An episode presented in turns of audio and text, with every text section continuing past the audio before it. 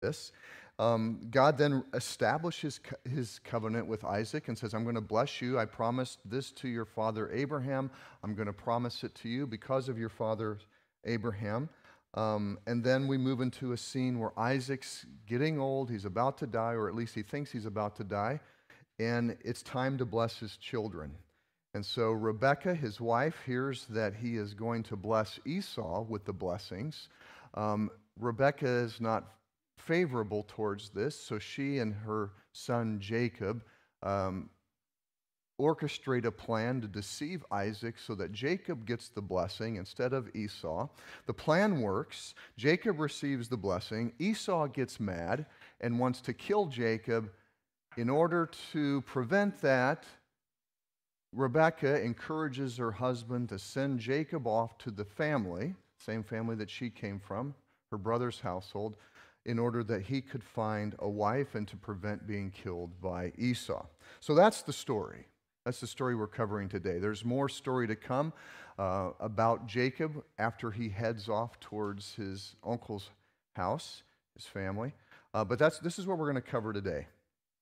Now, it's common for preachers and pastors and interpreters to see this primarily from a moral lens.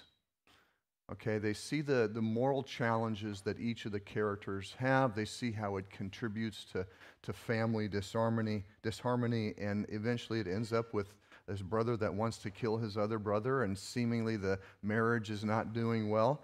And that's really not the way to interpret the text. And so, what I want to do um, is work through the characters themselves to see how the text develops them. Because, the, again, the Hebrew literature is written in a way where it's, uh, it's very economical. It doesn't explain a lot of things in detail, and it doesn't tell us what it wants us to think. All right, we kind of have to just keep asking questions and interpreting in light of the primary intent of the author of the text. So, the primary intent of the book of Genesis is, is for the reader to see that God is working a plan to redeem all of humanity, and that plan uh, is centered upon this promised child from Genesis chapter 3, a child that God said would be born to a woman, this offspring of woman, and that he would crush the head of the serpent and bring life to all of God's creation. And so the, the text unfolds with that as the central concern. We continue to see the downfall of humanity and the violence it brings. Uh, and then we see, read of God uh, using the, the family of Abraham to bring about this promise. And so God is going to work through the offspring of Abraham to bring about this child from this nation that would represent what the scriptures call the ways of God in righteousness and justice. And so, as we read, we have to ask ourselves, in regard to the characters, how do they demonstrate consistency with this primary central concern of the text? How are they oriented to the promise? How are they oriented to the family of Abraham? How are they oriented to offspring and the generations that must pass on this, this promise and the generations that must pass on the ways of the Lord in righteousness and justice? And so that's really, that is the lens that we have to interpret things through. And so let's first hit Esau. Now, Esau is introduced as a hunter and a man of the field, which, which should put our minds back to the the Nimrod, who was a great hunter. Okay, and so Esau is kind of in this heroic man's man trajectory. Okay. Now it says that Isaac loved and preferred Esau literally because of the game that was in his mouth. And so the image it doesn't interpret it. uh, most English translations don't translate it that way. It's, it, most English translations say that, that Jacob, excuse me, that Isaac loved Esau because of the, of the game that he caught and brought back to him for him, for him to eat. But it's literally Isaac loved Esau because of the game that was in his mouth. And so he enjoyed eating eat what Esau would hunt. And that's why Isaac loved and preferred Esau. So Esau despises his birthright. So if you are in the line of Abraham in this covenantal promise, this is the plan of God. This is, this is the responsibility and privilege of being the carrier of this promise, of being the salvation for the world, of being the nation that would be a blessing to all nations. And Esau despised this. It's not a responsibility that he wanted to take on. And, I mean, literally, it was more important to him, to him to have a bowl of soup than to carry that tradition and heritage and that responsibility. He marries two Canaanite women, which made life bitter for his parents, and which is in direct contrast to what we see as what the um, people concerned about the covenant do. They were to avoid intermarrying with the Canaanite people because that would take them away from the promise and the ways of the Lord. Now, after the deception, so after the deception that, that Rebekah and Jacob work against Isaac and Esau, um, he sees the blessing that his parents give Jacob go marry a woman from the family. This will make us happy. Esau, who seems to long for the affections of his dad and mom, sees that, wants to please them, and goes and marries a daughter of Ishmael, which is the son of Abraham through Hagar, the Egyptian servant of Sarah. And so he's trying to please mom and dad. Okay, I'll marry somebody in the family, but he hasn't married somebody in the line of the promise. He's married somebody outside of it. And so he, just a big error there, thinking that he's going to do something to make mom and dad happy. Isaac eventually blesses them, but we see that Esau will be in opposition. He will be in opposition to, to Jacob and to the generations of Jacob. And really, you have to conclude by the, by the, by the time these few chapters are over that uh, Esau is a man not really concerned with the ways of God. He's not really concerned about the welfare of his family. He's not concerned about the covenant or the promise. He's a hunter. He's a man's man. He likes to eat. That's, that's who Esau is. Now, if we get to Jacob, Jacob's name literally means usurper or cheater. Okay? Cheater.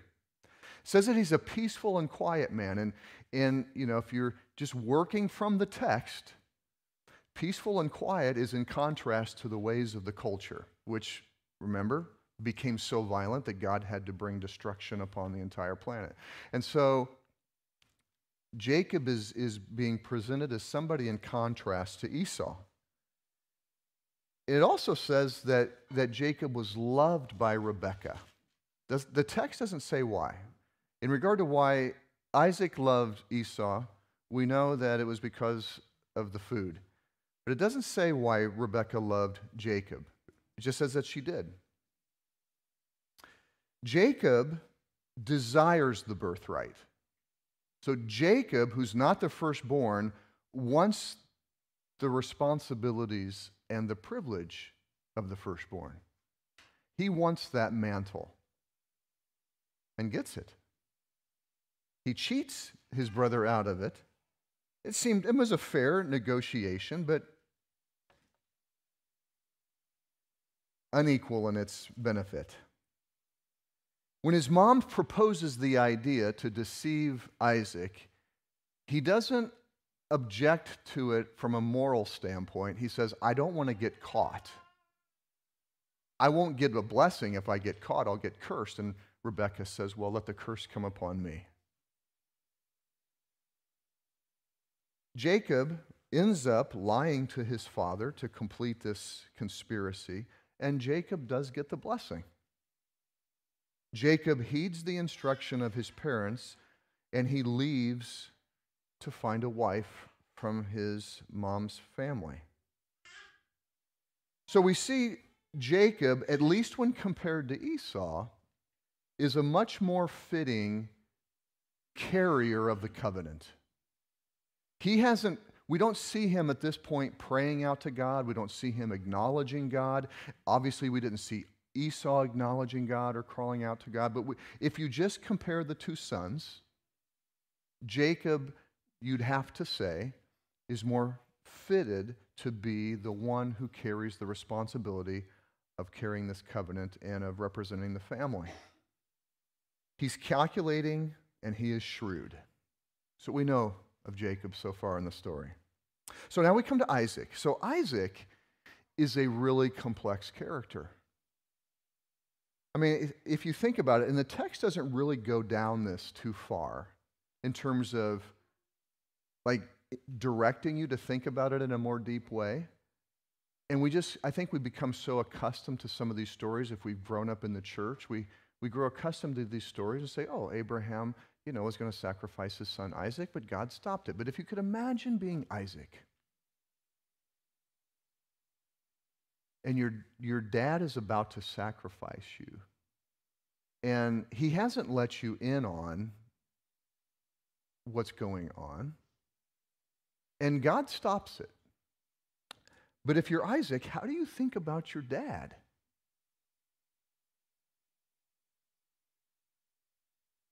So he takes Rebekah as his wife. The next time we come across Isaac in the story, his dad tries to sacrifice him, and then his dad, through the servant, brings him a wife. Isaac prays to God.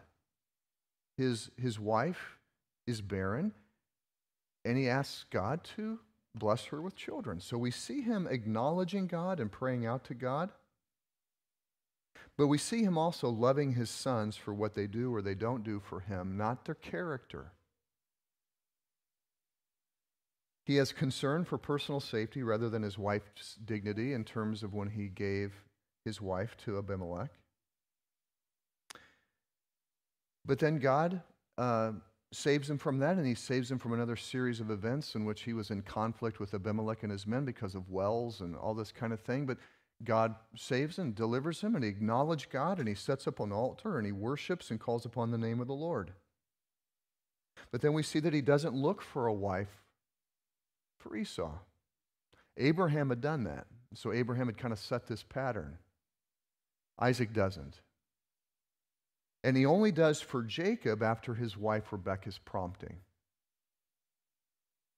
Even though he's not happy with Esau's choices, he did nothing to direct him.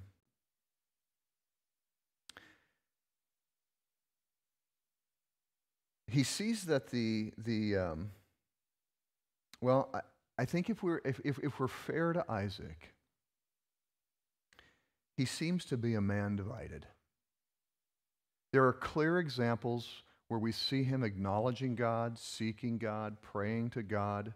But then there are obviously clear examples of where um, his stomach is more important than longer term things. He likes Esau because he's a man's man.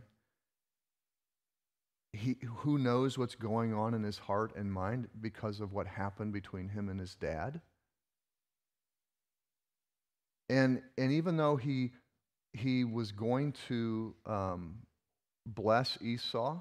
He was going to give the blessing to Esau. The bless, so the blessing, and it's different from the birthright. The blessing is here is what um, I, as father, in the sight of God, um, wish upon you for your future.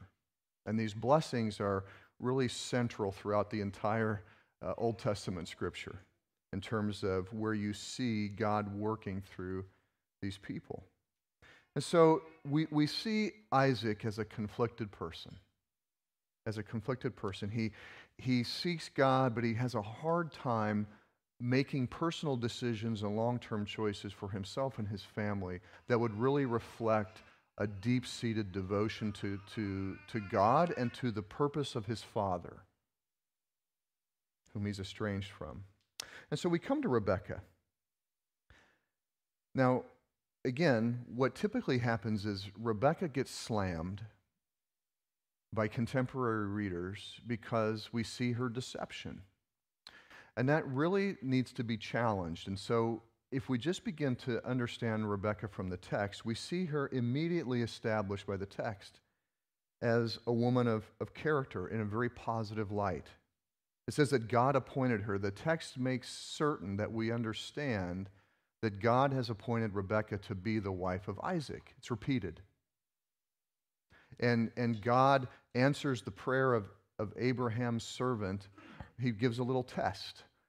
Lord, if this and this and that happens, let that be the, the woman that you have appointed for Isaac.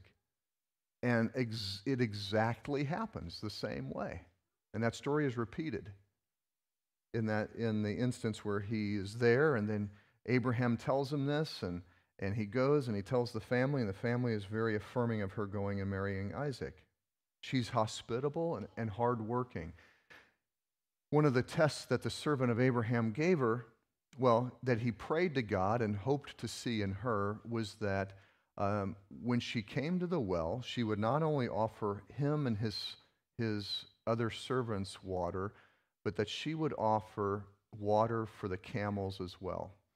And I, I don't know how many, I don't think it mentions the number of camels, but if you have a, a thirsty camel, it's, it takes 25 gallons of water to rehydrate a camel.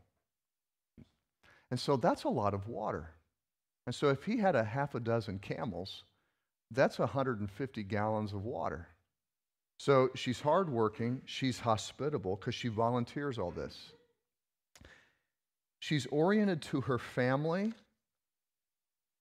Like, here's this plan that's been made out for her, and the family agrees to it. And then they ask her, Do you want to go marry this man, Isaac? We've already agreed to it. Do you want to go now, or do you want to go in 10 days? She goes, No, I want to go now. I want to go now. So she leaves her home and her family, just like Abraham did. And so she's barren. Isaac prays. She conceives. She's got twins, but she is having such a difficult time of pregnancy. And you women who have been pregnant can understand this more so than the rest of us. Um, it, is, it is so painful and causing her so much distress that she comes to a point, and this is Rebecca. Rebecca is a, a very hardworking and capable person. It gets to the point where she says, You know, why am I alive? I'd rather, I'd rather be dead than continue to suffer like this. And she prays and asks God, What is going on? And then God answers her. You have two nations living within you. The older son will serve the younger son. Okay, so this isn't this isn't like, hey, you've got twins. This is you have two nations. You are going to give birth to two nations. And if she understood the covenant by that time, she would have to understand that one of those nations would be the nation through which God was going to bring this offspring, bless all of the other nations of the world, and sit as, as the prominent nation for eternity. And so, yes, she is enduring much pain, but now she sees her pain in light of God's cosmic purposes. So, which gives her some perspectives. And she, my guess is she came back from that and recognized, okay, I can endure this since two nations are living in me, and I'm going to give birth to the nation that's going to bless all other nations. And I believe that this is why she loves Jacob. She understands God's purposes for her and God's purposes through for her son, the younger one. And so there's, there's favor towards Jacob because God's favoring Jacob. Not because he dwells in tents and likes to cook, which again is sometimes is what you hear from preachers. Well, Abraham, Jacob liked to hang out with his mom and was a mama's boy. That's why she loved him. That's not what the text gives us.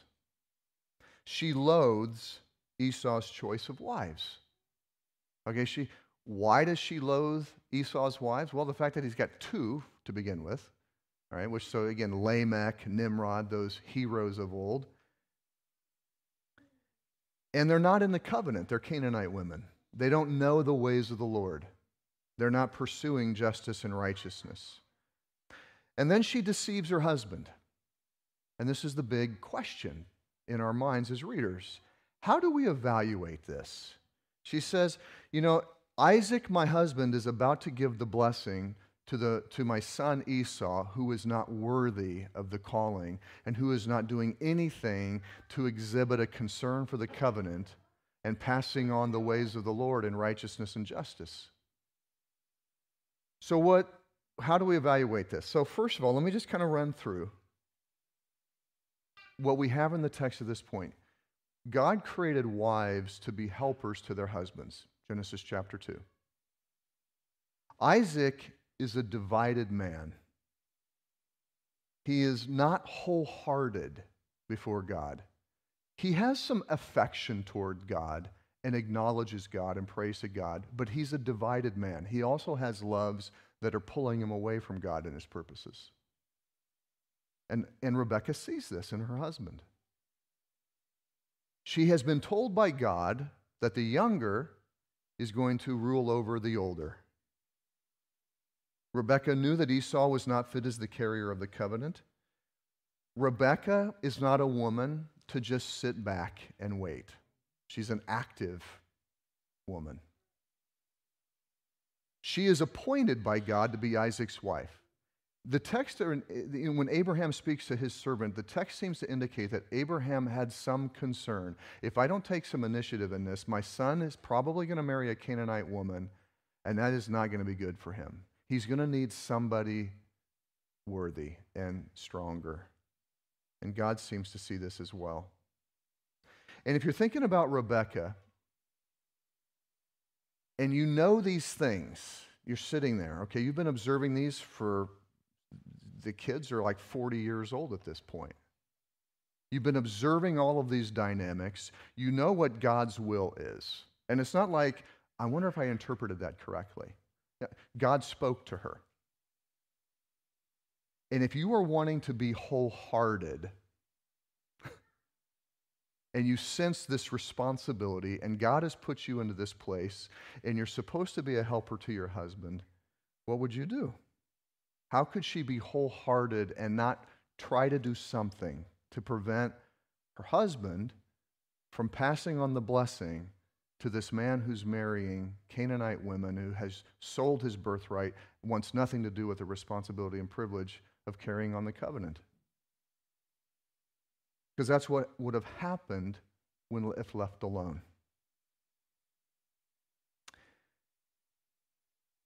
And there's, there's, there's some text that indicates that even though she's deceiving her husband, she's also trying to build him up in the eyes of her son Jacob. So here's what, here's what Isaac tells Esau before he's going to give him the blessing Behold, I am old. I do not know the day of my death. Now then, take your weapons, your quiver, and your bow, and go out to the field and hunt game for me, and prepare for me delicious food, such as I love, and bring it to me so that I may eat that my soul may bless you before I die. That's what, that's what Isaac said to, to Esau. Now, Rebekah heard that. But then here's what Rebekah tells Jacob. Here's what your father said to Esau. This is what she, this is what she says. He said, "Bring me game and prepare me prepare for me delicious food, that I may eat it and bless you before Yahweh before I die." Isaac didn't say anything about Yahweh. Yahweh is God's personal name. And yet, Rebecca wants her son to know or to think that Isaac is concerned about the ways of Yahweh and passing on the, the blessing before Yahweh. And so there, there is deception that is occurring, but she's trying to elevate her husband in the eyes of her son.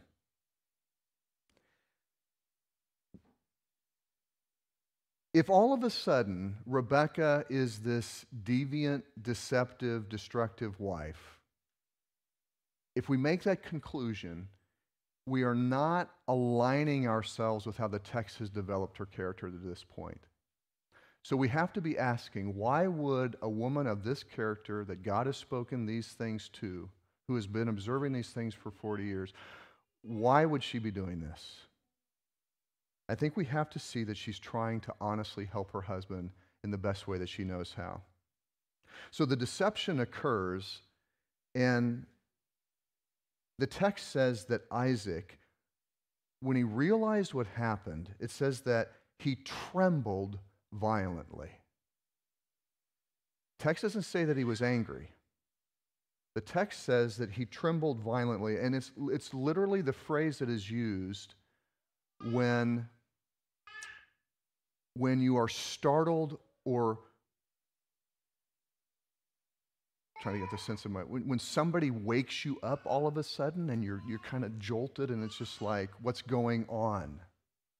It's this it's this trembling that reflects as if he had just kind of woken up. He suddenly sees something and he's startled. Here's the blessing that, that isaac gives when he gives it to Jacob, but he thinks it's giving, he's giving it to Esau. He says, May God give you the dew of heaven. And it's the general term for God. It's not Yahweh, it's um, Elohim, which is just God. It's the general term for God. May God give you the dew of heaven and of the fatness of the earth and plenty of grain and wine. Let people serve you and nations bow down to you. Be Lord over your brothers, and may your mother's sons bow down to you. Cursed be everyone who curses you, and blessed be everyone who blesses you. But here's what he tells Jacob after he's realized what's happened. After he and he's sending him off because Abraham and excuse me, Isaac and Rebekah want to send Jacob off to marry a wife from her household. Here is the blessing that he gives afterwards, kind of when he's realized what has happened. I would say, even realize that what has happened is the thing that should have happened. He says this God Almighty, so he refers to the God, the one true God. God Almighty bless you and make you fruitful and multiply you, that you may become a company of peoples. May he give the blessing of Abraham to you and to your offspring with you, that you may take possession of the land of your sojournings that God gave to Abraham. So now this blessing is directed to the one true God, and he's calling upon the one true God to bless Jacob, and he is invoking the name of his father, which he did not do earlier. And so it's as if at that moment when he realized what had happened, and you got to know, Isaac doesn't know Rebekah was part of the deal. Isaac just knows that Jacob deceived him. That's, which is consistent with Jacob's character. He's the usurper. He cheated his brother out of the birthright. So it's like Isaac sees that what happened is probably what should have happened and that he has been self deceived this whole time. But what happened is actually the right thing to have happened. And he now un- can understand his life in the context of God's calling and of him being the son of Abraham and the weightiness of that responsibility. It's like it all came up on him at that moment.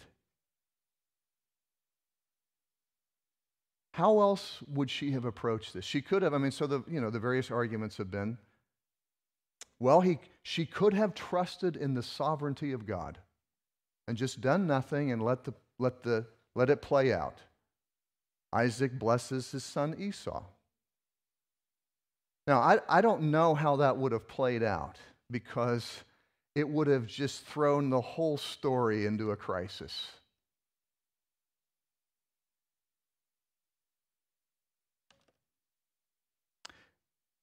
But I think, I think by seeing it this way, it is giving credibility to the sovereignty of God. Because what if God in his sovereignty had brought Rebekah to that place, knowing that her husband Isaac would need her? And, and God knew, because of the qualities of Rebekah, that she would do that. The other option is could, could, could, uh, uh, could Rebecca have been just direct and confrontational?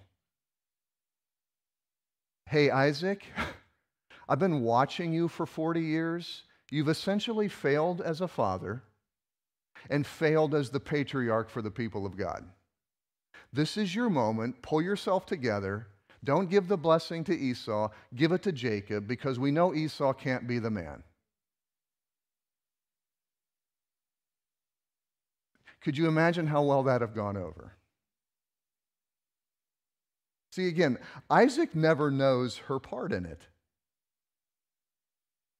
To him, it seems like things worked out in the way that they should have, even though it was through Jacob's deception and my self deception. It seems like this is when Isaac woke up. And his wife didn't confront him, nag him, disrespect him, bring him down. Leon Kass says this of this, of this exchange. Does not the judicious yet loving use of guile prove more gentle and less destructive than direct confrontation, enabling Isaac to learn for himself? to learn from his own contribution to this deception that he has long been self deceived without being lectured or nagged or confronted. Do we not see that Rebekah has not only not damaged his dignity and self esteem, but has allowed him to find it truly only as a consequence of her careful deeds and speech? So, again, we look at this passage, it's, it's, there are a lot of weaknesses and challenges present in the people in this text. But if we take a step back, look at where the story begins and look at where it ends. It begins with an estranged and heart divided Isaac, unconcerned about the covenant. It begins with a, an appointed and troubled mom with divine knowledge of God's will, but seeing her family moving away from it and two sons pursuing their own devices.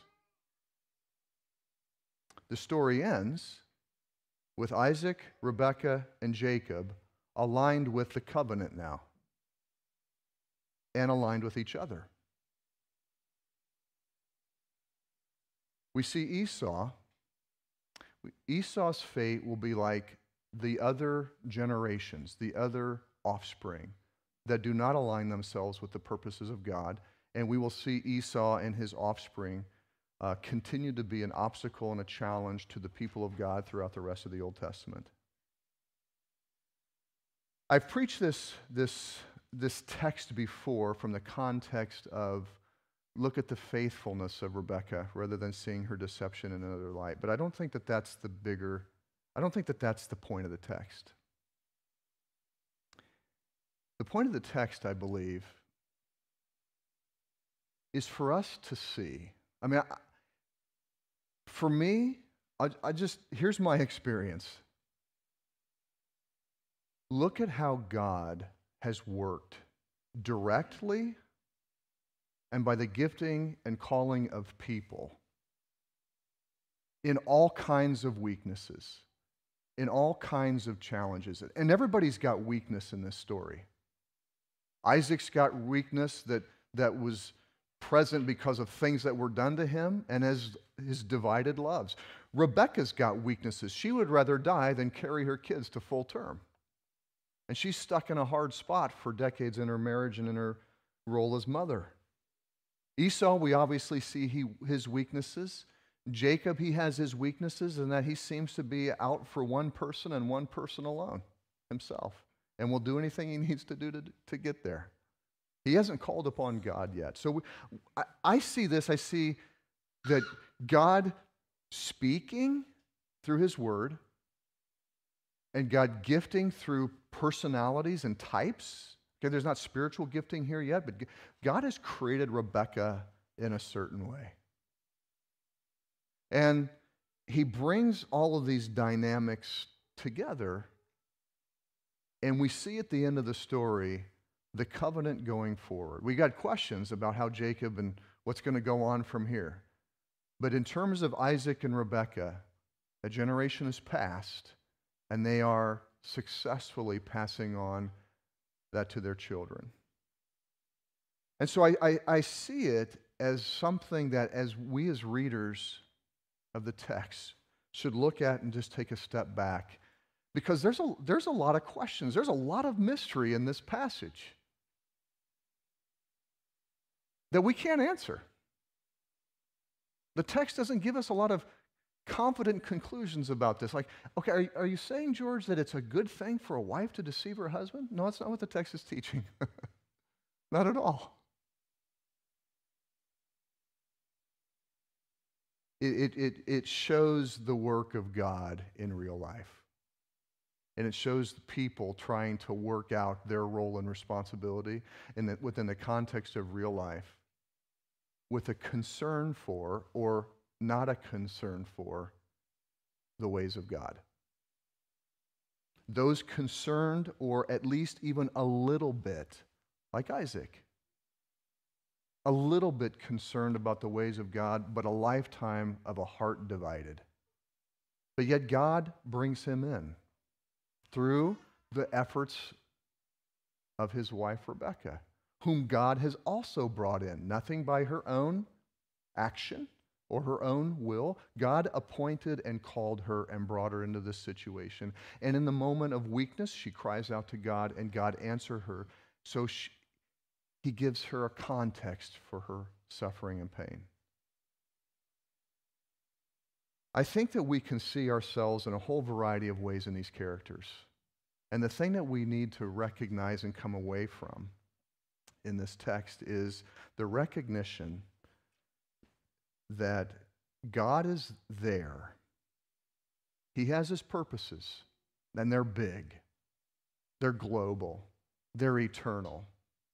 But he's called us as people to participate in them. And sometimes we as people are, are heart divided Isaacs. Sometimes we are highly capable Rebeccas that come to a point where we face obstacles that we don't think we can overcome. Sometimes we're like Jacob, self consumed and manipulating and doing anything we need to do for our purposes and ways. And God will deal with Jacob. That's next week. And sometimes we're like Esau stubborn, obstinate, no concern for God's ways, trying to please the people around us, but completely missing. And I think the message of the text is, to, is for us to stand back and see and experience the power and the majesty of God in what He's doing with weak human beings and the amazing ways that He brings people into His covenant. So that we can say, you know what? Yep, I'm an Isaac. or, yep, I'm a Rebecca. Or, I'm a Jacob. And I hope, I hope I'm not an Esau. Man, if I'm an Esau, I don't want to be an Esau. I think that's what the text is showing. So that we see God and want to follow Him, having confidence that in spite of all of the challenges that may be in front of us, regardless of how estranged we are from our families or other people, God is at work through His Spirit, through His Word that He gives us, and through other people to bring us into His purposes. Let me pray. Lord God, thank you for what I, what I think is just one of the most beautiful passages in all of your Word in your care and concern for people as you carry out your purposes and your covenant. God, our, our prayer is that we would be able to live wholehearted before you, uh, knowing all of the challenges that we face, and knowing, Lord God, that sometimes it takes decades to work out what it means to be wholehearted before you. Help us, God, in our weaknesses, whatever they are. Help us to help one another. Help us to be blessings to one another. Help us to be creative, Lord, in, in how we bless and strengthen one another.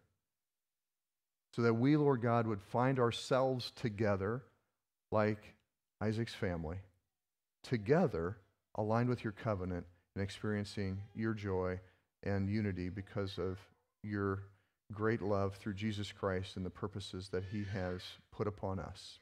In your son's precious name we pray. Amen.